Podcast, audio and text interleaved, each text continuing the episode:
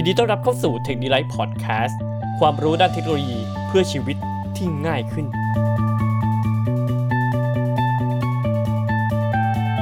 Tech d e l i g h t Podcast สวัสดีครับ ยินดีต้อนรับเข้าสู่ Tech d e l i g h t Podcast อีกครั้งนะครับผมพบกับผมอีกครั้งครับ ผมเบนซ์ดนุสิทธิ์นะครับจาก t e c h d e l i g h t c o m นั่นเองนะครับผม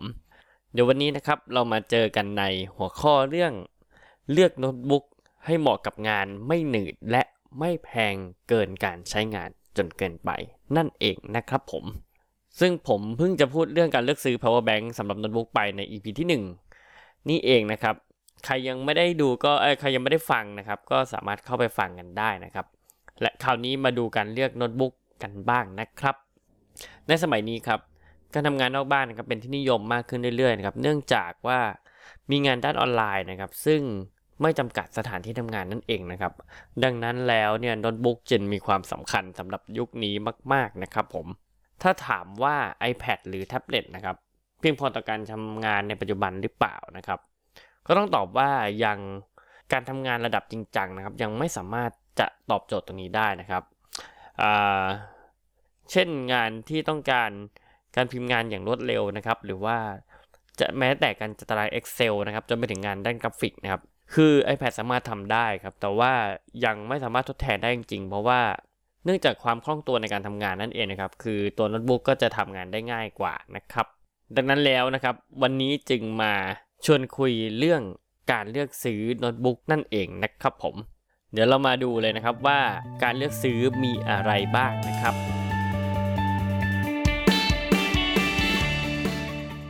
ในข้อที่1ครับ การเลือกชิปประมวลผลหรือ CPU นั่นเองนะครับ ผมเองนะครับเชื่อว่าส่วนนี้เป็นส่วนที่ค่อนข้างปวดหัวมาก ๆสำหรับใครที่ไม่ใช่สายเทคโนโลยีนะครับและไม่ได้ติดตามมาอย่างต่อเนื่องนะครับ เพราะว่า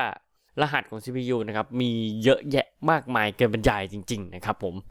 ผมจะค่อยๆ อธิบายให้เข้าใจทีละสเต็ปแล้วกันนะครับ CPU ครับ CPU คือส่วนการประมวลผลหลักนะครับ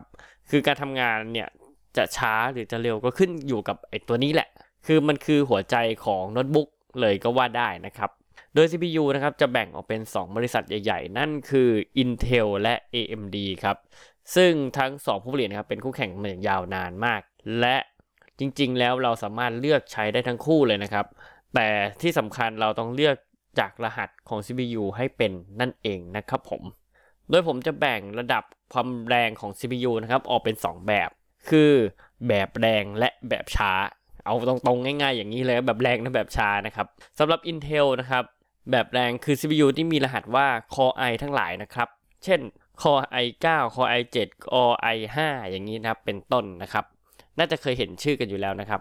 พวกนี้ครับมีระดับความเร็วอยู่ในระดับที่สามารถทำงานประเภทกราฟิก หรือเล่นเกมได้เป็นอย่างดีนะครับ และอีกอย่างหนึ่งที่ต้องดูก็คือ ควรจะเป็นรหัส U หรือรหัส H ขึ้นไปนะครับ ก็จะดีมาก เพราะว่าตัวที่มีรหัสต่ำกว่านี้นะครับ เช่นรหัส T หรือรหัส G นะครับ จะเน้นด้านการประหยัดพลังงานทำให้ใช้งานได้ยาวนานมากกว่าเป็นหลักนะครับ แต่ว่าจะไม่ได้เน้นเรื่องความเร็วนั่นเองนะครับผม ส่วนถ้าเกิดเป็นของฝั่ง AMD นะครับ ก็แนะนำให้เลือกเป็น Ryzen นะครับ เช่น Ryzen 3 Ryzen 5 Ryzen 7 เป็นต้นนะครับ ก็พวกนี้ก็จะเทียบเคียงกับตระกูล Core i ของ Intel นั่นเองนะครับผม ต่อไปครับมาถึงพวกที่ทำงานช้านะครับ เช่น Atom นะครับ หรือ Pentium หรือ Core M นะครับ พวกนี้จะเป็นการทำงานที่ค่อนข้างจะช้าก็คือประมวลผลได้ช้านั่นเองนะครับ ซึ่งจะอยู่ในโหมดของโน้ตบุ๊กราคาประหยัดนะครับ ซึ่งจะเหมาะกับการพิมพ์งาน ดูเว็บไซต์ หรือว่างานง่าย ๆ ที่แบบไม่ต้องใช้ CPU ในการประมวลผลเยอะนะครับ ซึ่งผมเองนะครับก็ ไม่แนะนำเท่าไหร่นะครับ ถ้าเกิดมีงบหน่อยเนี่ยผมก็แนะนำว่าซื้อตระกูลคอไอไปเลยดีกว่านะครับ จะได้ไม่หงุดหงิดแล้วก็หัวร้อนในภายหลังนั่นเองนะครับผม คือเพราะบางทีนะครับเราคิดว่ามันพอใช่ไหมครับ แต่ว่าพอเราใช้งานไปเนี่ย ก็จะมีงานนู่นนี่ที่เข้ามานะครับ แล้วบังเอิญไอ้โน้ตบุ๊กของเราดันซื้อมาสเปคมันจำกัดซะแล้วเงี้ย มันก็จะไม่สามารถทำให้เราสามารถทำงานนั้นได้นะครับ อันนี้ก็ต้องเตือนไว้ก่อนนะครับ เพราะว่าอาจจะเสียใจในภายหลังได้นะครับผม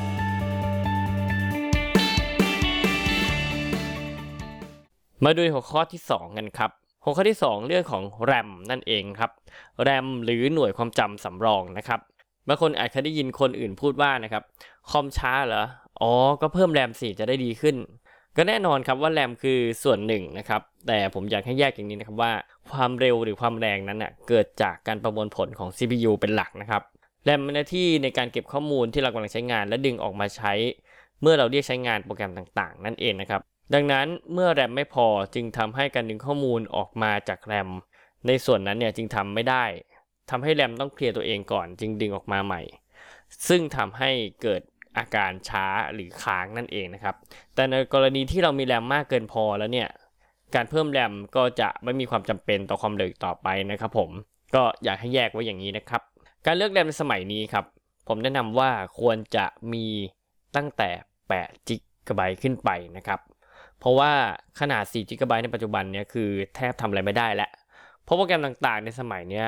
มีขนาดที่ใหญ่ขึ้นมากๆนะครับ จึงกินทรัพยากรของแรมไปมากเช่นกัน เช่น Chrome นะครับ Google Chrome ที่เป็นเบราว์เซอร์นะครับที่เราใช้ในการดูเว็บทั่วไปเนี่ยครับ ก็กินแรมค่อนข้างมากนะครับ มากกว่าตัวอื่น ก็แค่ใช้ Chrome อย่างเดียวเนี่ย ก็แทบจะหมด 4 จิกแล้วนะครับ เพราะฉะนั้นเนี่ยผมก็แนะนำว่า ก็คือเราควรจะใช้มากกว่า4จิกนั่นเองนะครับ ไม่งั้นก็จะเกิดอาการค้างนะครับ หรือเปิดอะไรก็ไม่ได้ แล้วก็ขึ้น not response นั่นเองนะครับ เคยเห็นใช่ไหม not response โคตรเบื่อนะครับ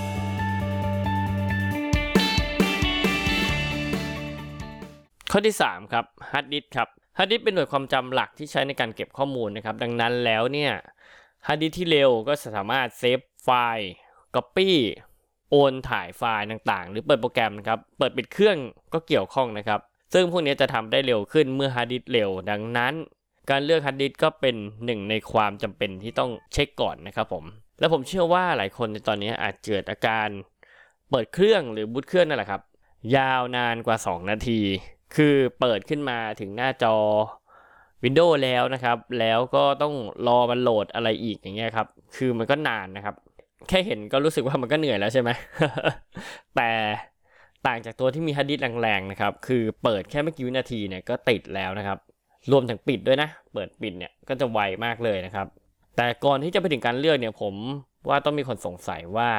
แล้วฮาร์ดดิสก์ต่างจากแรมยังไงล่ะ ก็เมื่อกี้ผมบอกไปใช่ไหมว่าแรมคือหน่วยความจำสำรองฮาร์ดดิสก์ก็คือหน่วยความจำหลัก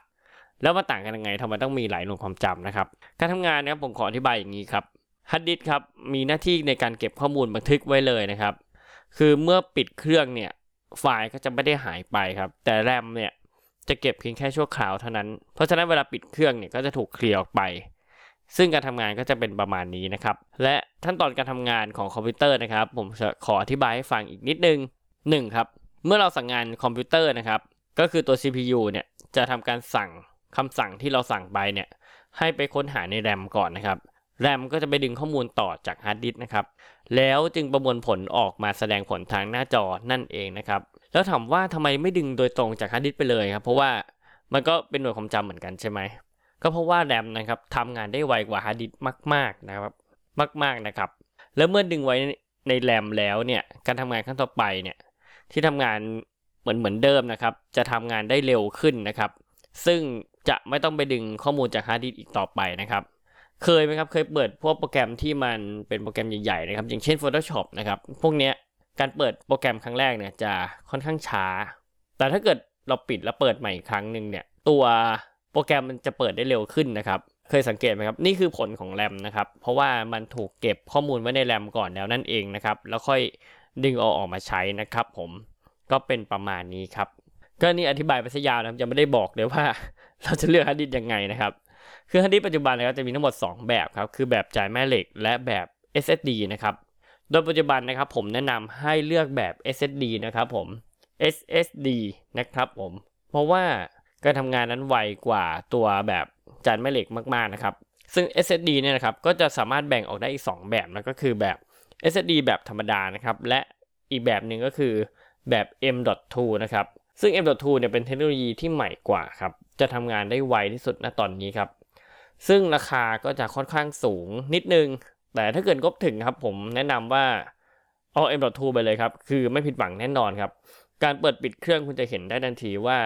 แค่ไม่กี่วินาทีเท่านั้นครับ คอมก็จะถูกปิดได้อย่างทันทีเลยนะครับผม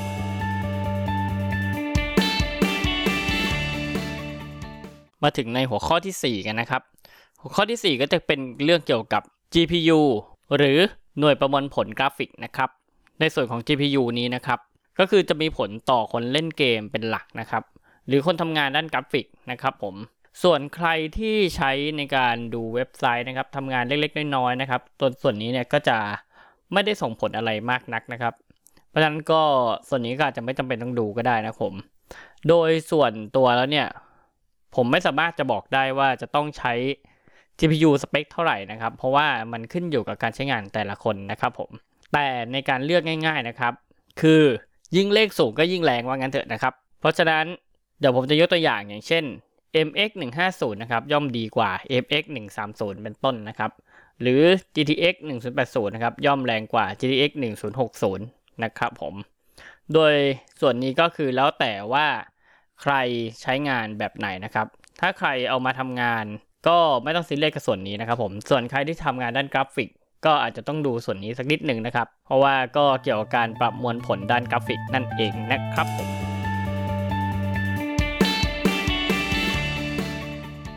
มาถึงข้อสุดท้ายครับ ข้อที่ 5 นั่นคือหน้าจอนั่นเองครับ จะเห็นว่าหน้าจอนี่บางคนอาจจะไม่ได้สนใจนะครับว่าเป็นจอแบบไหนนะครับ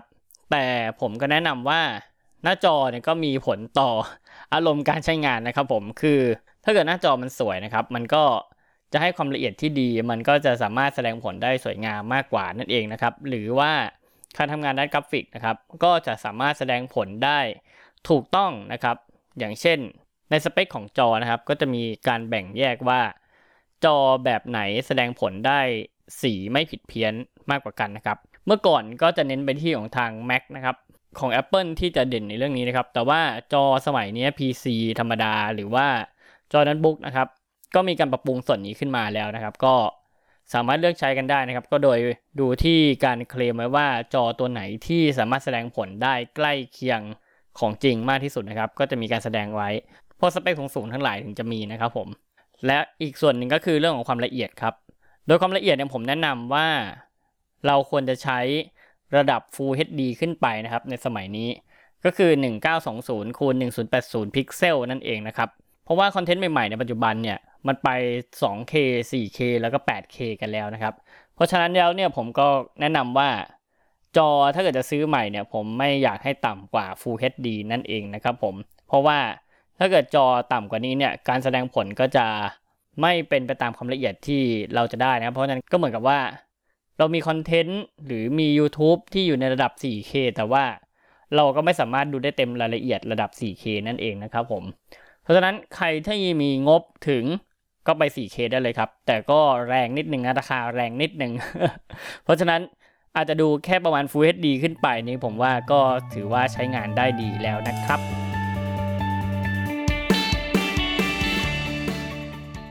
เอาละครับวันนี้นะครับหวังว่าจะช่วยให้ใครหลายๆคนนะครับสามารถนำไปเลือกซื้อโน้ตบุ๊กสักตัวหนึ่งได้ตามความต้องการนะครับผม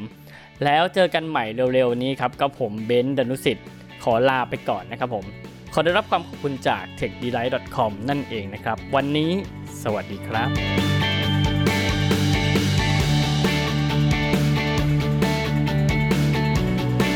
Tech Delight Podcast